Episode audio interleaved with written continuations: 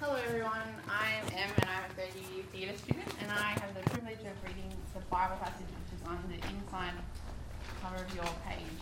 So please follow along with me.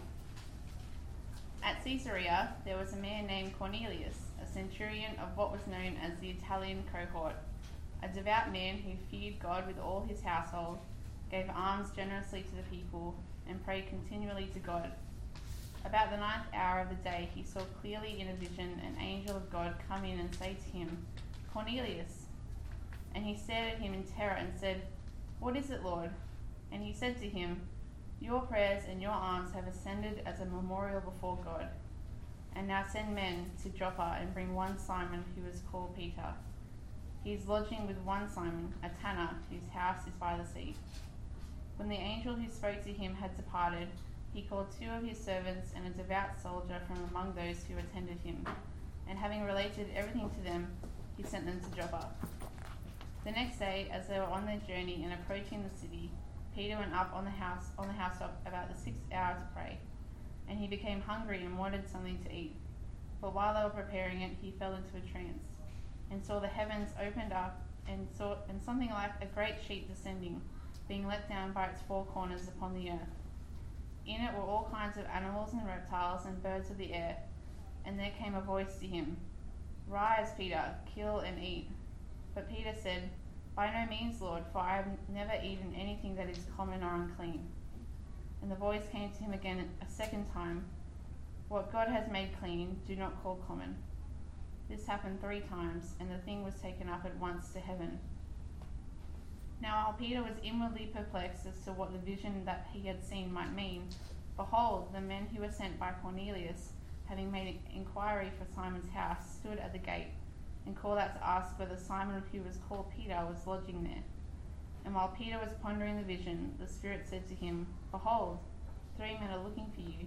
Rise and go down and accompany them without hesitation, for I have sent them. And Peter went down to the men and said, I am the one you are looking for. What is the reason for your coming? And they said, Cornelius, a centurion, an upright and God fearing man, who was well known, well, well spoken of by the whole Jewish nation, was directed by a holy angel to send for you to come to his house and to hear what you have to say. So he invited them in to be his guests. The next day he rose and went away with them, and some of the brothers from Joppa accompanied him. And on the following day they entered Caesarea. Cornelius was expecting them and had called together his relatives and close friends. When Peter entered, Cornelius met him and fell down at his feet and worshipped him. But Peter lifted him up, saying, Stand up, I too am a man. And as he talked with him, he went in and found many persons gathered. And he said to them, You yourselves know how unlawful it is for a Jew to associate with or to visit anyone of another nation. But God has shown me that I should not call any person common or unclean. So when I was sent for, I came without objection. I asked them why you sent for me.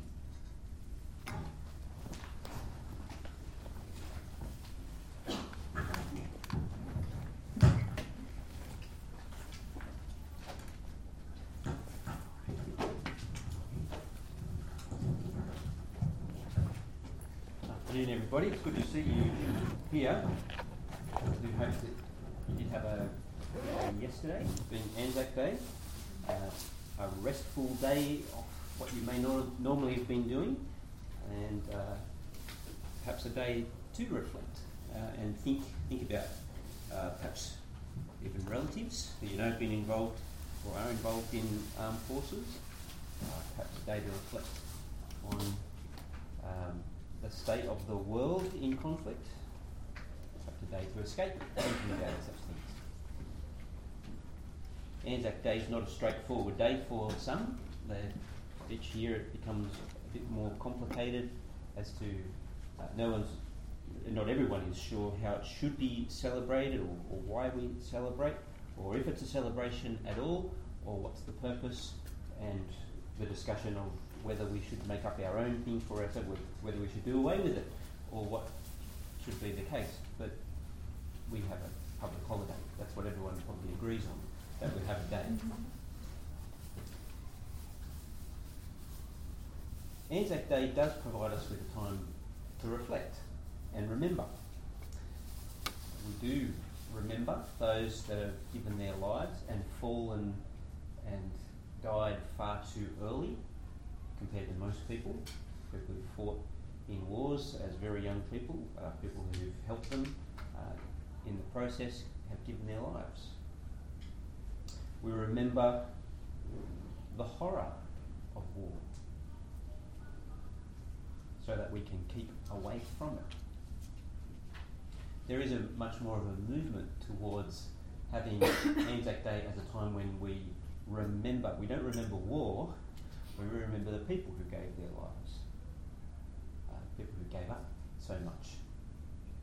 But if we do move away from Anzac Day or days like it, if we do move away from them being time when we remember war, we don't think about that, we are leaving ourselves short sighted when we don't actually reflect on what war is and why it occurs. If we don't spend time reflecting on how did we ever let this happen, we'll never be able to stop it happening in the future. If we don't take time out to think why, why did this happen? Why do nations and people sow conflict that they send hundreds and thousands of people against each other to kill? If we don't think about these things, we'll never solve any problems. We'll never work out peace.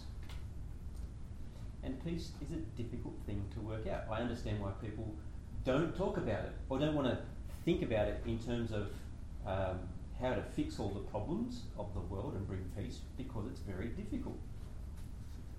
Whose peace do you bring? My peace? Uh, the peace that I like? But what about when my peace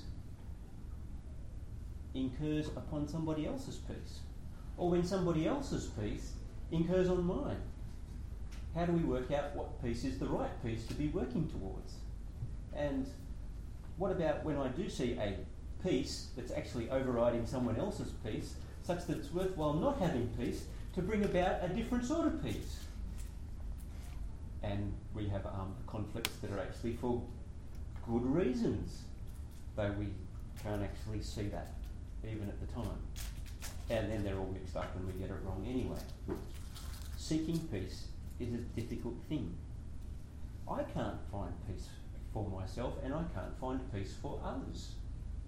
Because I can't step outside my own misguided view of how I see things.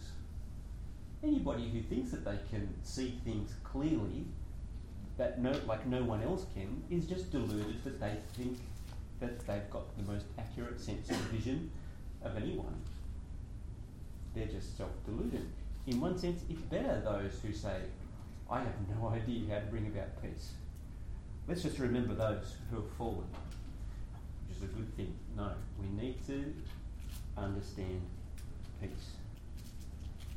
But what we need is someone, someone from outside the system who's not infected by the system to actually teach us and tell us and show us a much better way.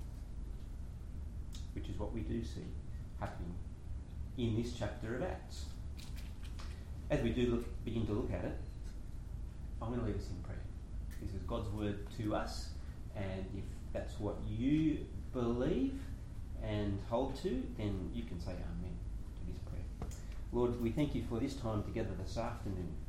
We pray that as we do look at Acts chapter 10, or to hear you speak, that we would be able to understand what you're saying, to understand your heart, and to be able to respond in obedience. We pray in Jesus' name. Amen.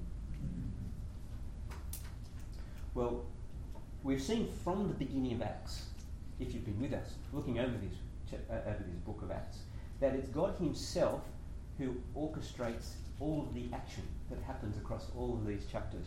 We saw it last week with Philip the evangelist taking the gospel into Samaria unexpectedly.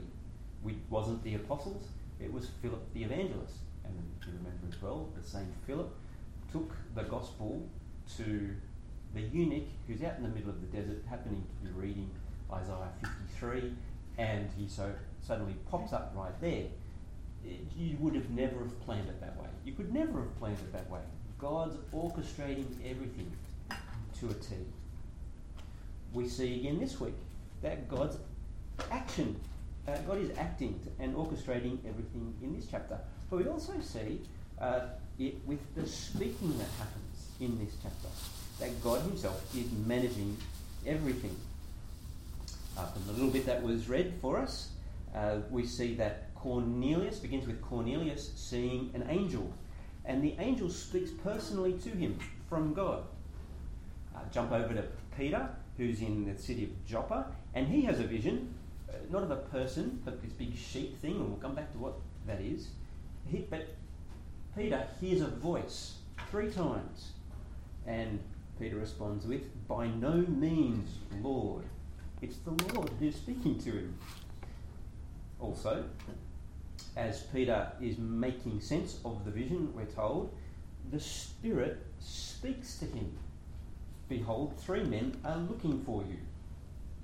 All of this is not from God, not from man, but from God. God Himself. And it just brings, it clarifies what we've seen all along that God is orchestrating everything. And if you remember back to Acts chapter 5, when there was the religious leaders in council in Jerusalem, they're not the apostles, they're against the apostles. And Gamaliel, one of the Pharisees, pipes up and says, Don't oppose these men. Acts chapter 5, verse 38 39. If this thing is from man, it will fail. But if this is from God, you're only opposing God, and you will fail. And we see that reverberating throughout all the, these chapters. God speaks here. The Spirit of God speaks here. All of this is from God. But it's not just God, full stop. If you've got eyes to see, you actually see it's God as Father, Son, and Spirit. All the way through Acts, from the very beginning. It's the Father who sends the Spirit. It's the Father of Jesus who sends the Spirit out. And here we have God speaking. Here we have the Lord speaking.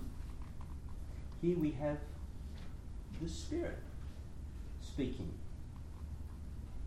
The Spirit of God speaks. Um, you see it there. Actually, you don't see it in the passage that you have immediately in front of you. Uh, you have it down in. I've lost it. Someone tell me where I am.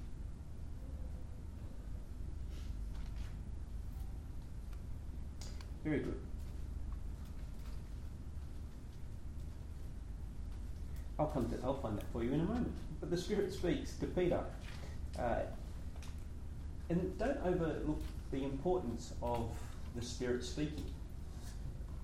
There's a natural tendency amongst Christians uh, to speak of the Spirit as an it, or as a force, or an impersonal being that's related to God somehow. Uh, and possibly with good reason. The word spirit is an abstract word in English. In Greek, it's an abstract word too. It's, uh, it's not a personal word in and of itself. Um, the Spirit's activity here is falling upon, uh, being poured out upon. They're not normal sort of person type activities. So the tendency to talk of the Spirit and think of the Spirit as a, uh, as a force is understandable. But here we see that the Spirit speaks audibly. Verse 19. Sorry? Verse 19. Verse 19. Thank you, Sam. oh, it is in the bit that I was thinking of. And while Peter was pondering the vision, the Spirit said to him, The Spirit said to him, Behold, three men are looking for you.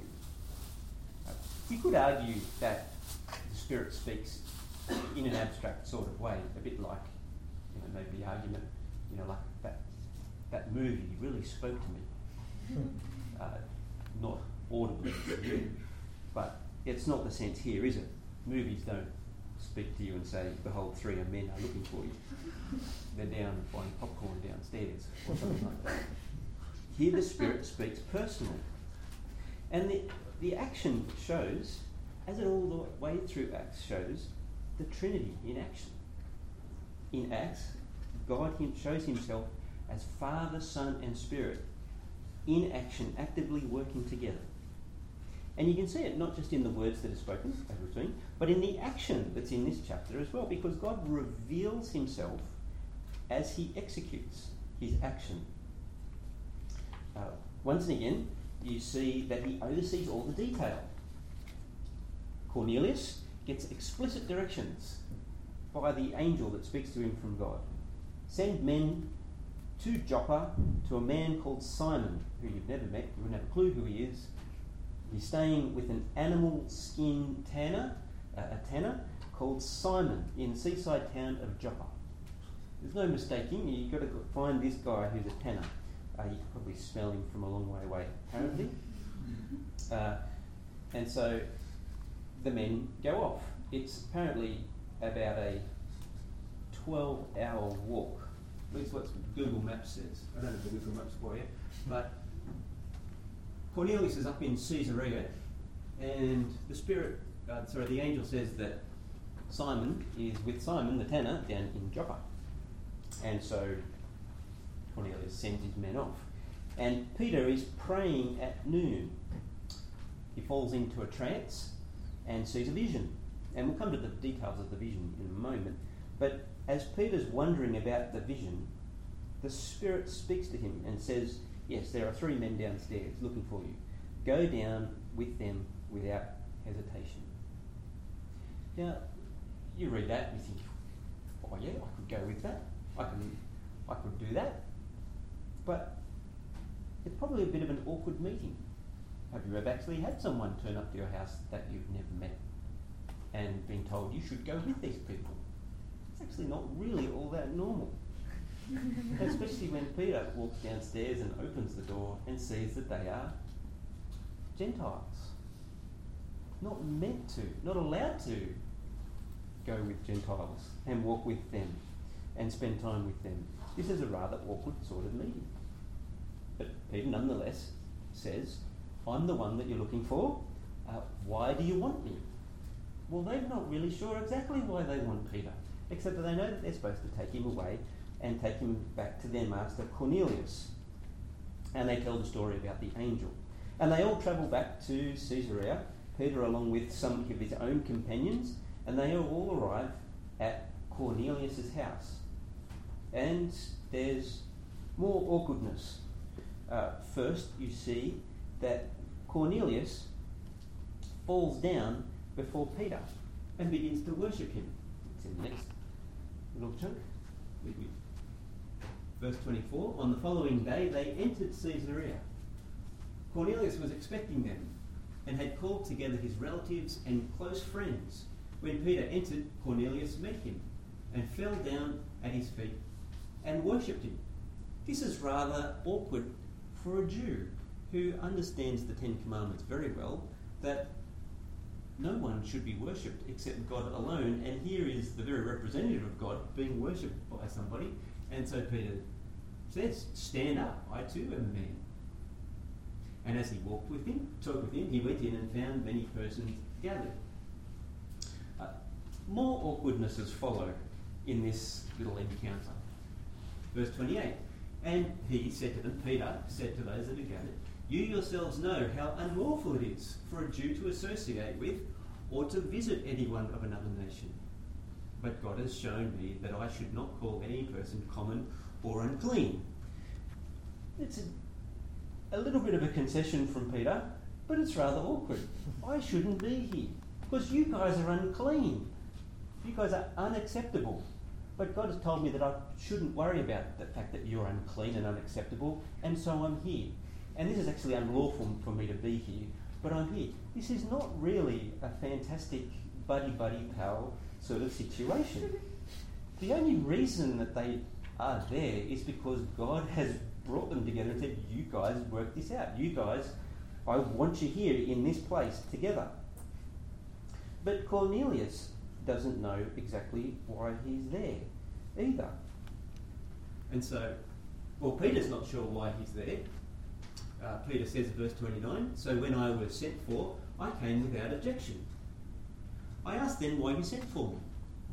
I'm not sure exactly why. I'm not supposed to be here, but I, why did you send me? Brother Cornelius continues, four days ago, about this hour, I was praying in my house at the ninth hour, and he goes on to recount what had happened to him. But he's not sure, because he finishes the whole thing. Um, now, therefore, we're all here in the presence of God to hear all that you've been commanded by the Lord. Well, Peter's not sure what he's been commanded by the Lord to do. He doesn't know why he's there. Cornelius doesn't know why he's there. And so, Peter just goes ahead and tells them about the message that uh, about Jesus and the message of Jesus. No one really knows exactly what's happening. It goes to show that God is actually the one that's in control here. This is a God thing, it's not a man thing. He's the one who's in control of every detail, not the Apostle Peter, not Cornelius, and especially so given that this is a momentous occasion. A momentous occasion, as we'll see in a moment. You have to ask the question as this passage shows us that God is sovereignly in control of every detail, you have to ask the question isn't God in control of every occasion, whether it's highly orchestrated like this or just an ordinary everyday thing? Isn't God in control of even the most small, banal things of life, like brushing your teeth? Whether you take this toothbrush or that toothbrush, or this toothbrush, the red one, the green one, the blue one, you may just worked out that one of them is supposed to be yours, that it's not interchangeable in your family. I mean, God's in, is God in control of all of those things? God's, God's in control of all of those things. So, is there any difference to saying that God's in control in a very extraordinary way and saying God's in control in a very ordinary way? God's in control whether we recognize it and can see it like this or whether it's just hidden to us. Is not God still in control? What's the big deal here then? Well, I think the big deal here is that God is showing us and telling us, revealing to us as He reveals the action, that He is in control. And He wants it to be very clear that this is not something that's come about by the origin of man, or the thoughts of man, or the plans of man. He's always sovereign, but he wants us to see it especially here, because this is the big breakthrough moment of God's plan that has been anticipated for centuries and millennia as God reaches out to include all peoples to himself. This is the moment when all that the prophets testified about, as Peter says here, this is the moment when not just God's Jewish people who've been scattered throughout the world are brought to, back to God, not just when the people who've become Jewish proselytes from amongst the Gentiles are brought to God, but now the people of the nations, first of all seen in Cornelius, are brought near to God in an unmistakable way. Verse 43 To him all the prophets bear witness that everyone who believes in him receives forgiveness of sins through his name, through the name of Jesus. Everyone, whether Jew now or Gentile. Now, the idea is not new. Peter says it's been there in the prophets right from the very beginning. Actually, right back with Abraham, perhaps before, when the promise to Abraham is that through you all nations will be blessed, and every prophet from there on in, anticipating this day when the Gentiles would be included amongst God's people. Now, to you and I, it just seems like, well, we're used to that. That's because we're amongst the Gentiles. Uh, we weren't there back in that time.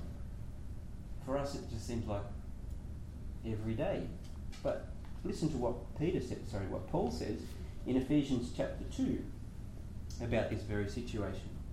Ephesians chapter 2, verse 12, and he's speaking to us Gentiles.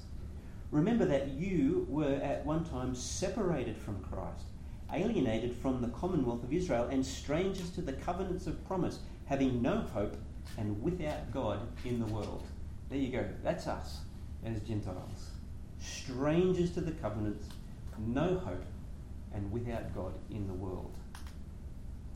But now in Christ Jesus, you who were once far off have been brought near by the blood of Christ, for he himself is our peace. This is what's revealed in a very new and fresh way to Peter. And how's it revealed to Peter? The best way to reveal things is through food.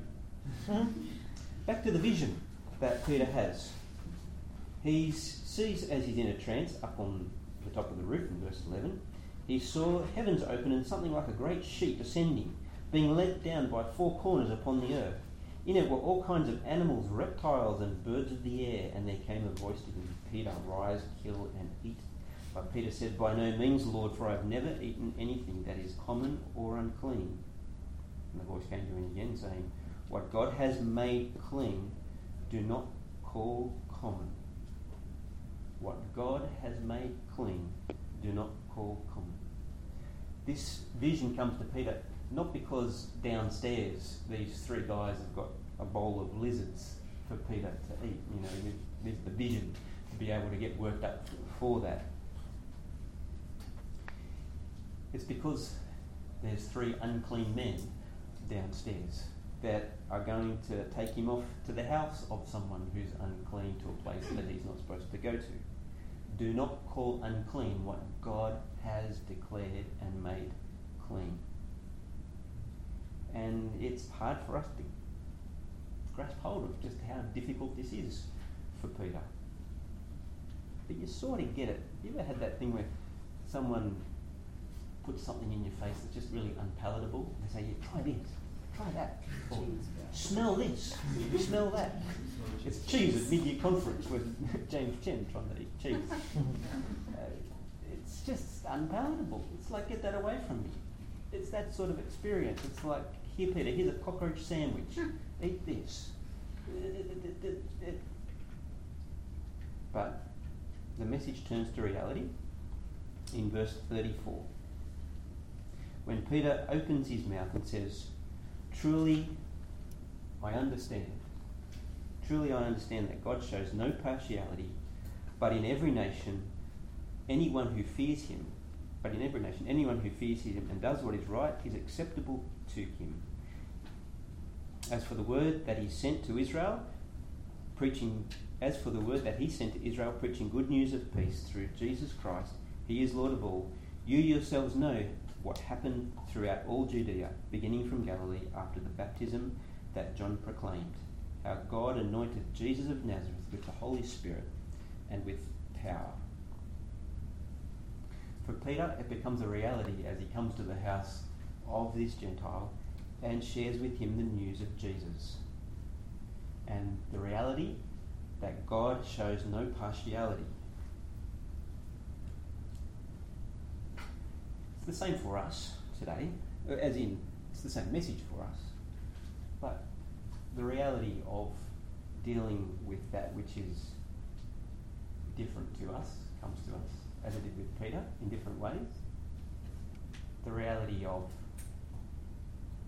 things that we find disgusting within cultures, within people groups, within people groups within our own nations, things that we just are turned off by, whether it's immoral or not. The door is open for God to accept anyone. The emphasis here is on racial differences, racial backgrounds, and but it extends beyond that.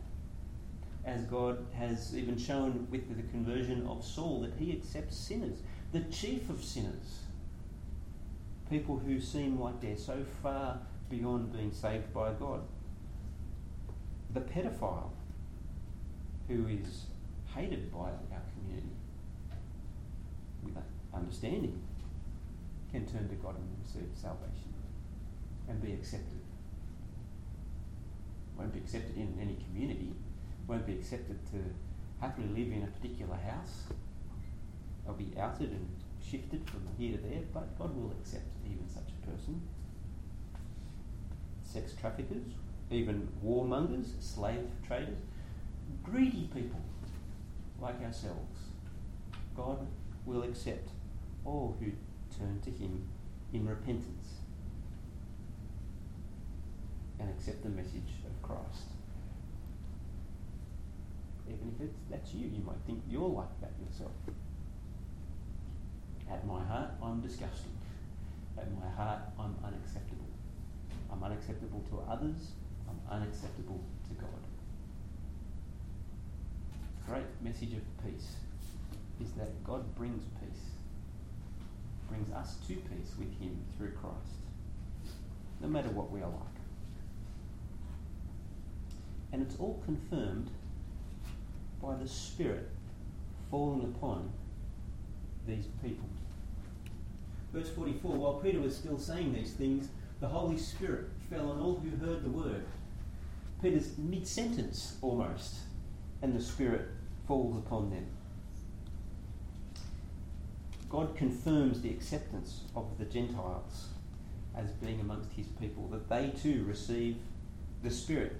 In fact, Peter himself is surprised and all of his mates, Jewish mates there, are surprised. Verse 45. And the believers from among the circumcised who had come with Peter were amazed because the gift of the Holy Spirit was poured out even on the Gentiles. Yes, perhaps the Gentiles could believe the message. Perhaps the Gentiles could understand about the Christ. But they received the Spirit? That's, that's amazing. And I wonder whether the Spirit cuts in on Peter's speech because he would never have got to the bit about repentance and faith. All of you must repent and believe the gospel. Because perhaps Peter's not sure whether they actually should repent and believe the gospel. They're not worthy of repentance, are they? They're Gentiles, and the Spirit just cuts in and falls upon those who hear the message. This is not the pattern for how you do evangelism. You just speak until something happens. You need to call people to repentance. But it's not talking about that. I think we're seeing that Peter has not quite got it. And the Spirit brings people to new life. It might be still speaking if Peter was not given the opportunity. God breaks in. God breaks in. That's the Peter's speech. But he breaks into our broken system, our broken sinfulness our sinful prejudices. God breaks in. God breaks in and acts to bring outsiders to Himself. We don't go searching for God. People today don't go searching for God. They go for searching for to run away from God. They go searching for ways to try and look like they're searching for God so that actually they can do their own thing. What we need is for God to come in and act in ourselves, and the Spirit comes in amongst the nations and turns these people to Himself, just as He has done with us. God acts. It's a God thing, not an us thing. If you trust in God and have new life in God, it's something that God has done, not you. If you've been Christian for a long time, the problem is we, we trip over into thinking and slide over into thinking, actually it was pretty much mostly me, I think, that chose God. I think that was me. No. This is what God has done because we never could have. The peace that we seek to make is always done on our terms and for our good. God brings a peace where he brings the ugly, disgusting outsider into himself and receives in forgiveness. So, friends, we do likewise as we have been forgiven and God has accepted us in. So we seek to accept others and bring others into relationship with God, bring others into our communities and our gatherings as we do as we gather for dinner, around dinners eight. It's a wonderful thing to do. And to have people, not just our friends in there, but the people we don't know, the people who are different. as we have every Thursday night, we have Focus, where we have um, international students and people from all sorts of places coming together, people we wouldn't normally meet with, people we don't know, don't know from a bar of soap. We come together and eat together, included together in Christ. If you've never had the opportunity and never put yourself out to have dinner with someone from another culture, from someone who's different to you in every way, then make sure you do that tonight. Stealth cooking. Come along to 19G026 and join with God's people. Make sure you do it. There are many ways that we could keep thinking how this works out for us, but recognizing that God has had mercy on us in Christ. Let's give thanks. Pray. Father, thank you for your gospel going to the nations and your spirit being poured out on all peoples. Father, we give you thanks that in the Lord Jesus you've enabled us to come to you. You've enabled us uh, and brought us into the life of your Son. Father, we pray that we might never uh, count that as something we have done, but recognize that it's only by your grace in the Lord Jesus. And may that flow over as into the lives of others as we seek to bring outsiders, people who are different from us, uh, into the orbit of our lives and into the into our groups that we meet with and into our homes that we eat with. Father, we pray that you would fill us with your Spirit to include many and seek many come to Christ. Amen.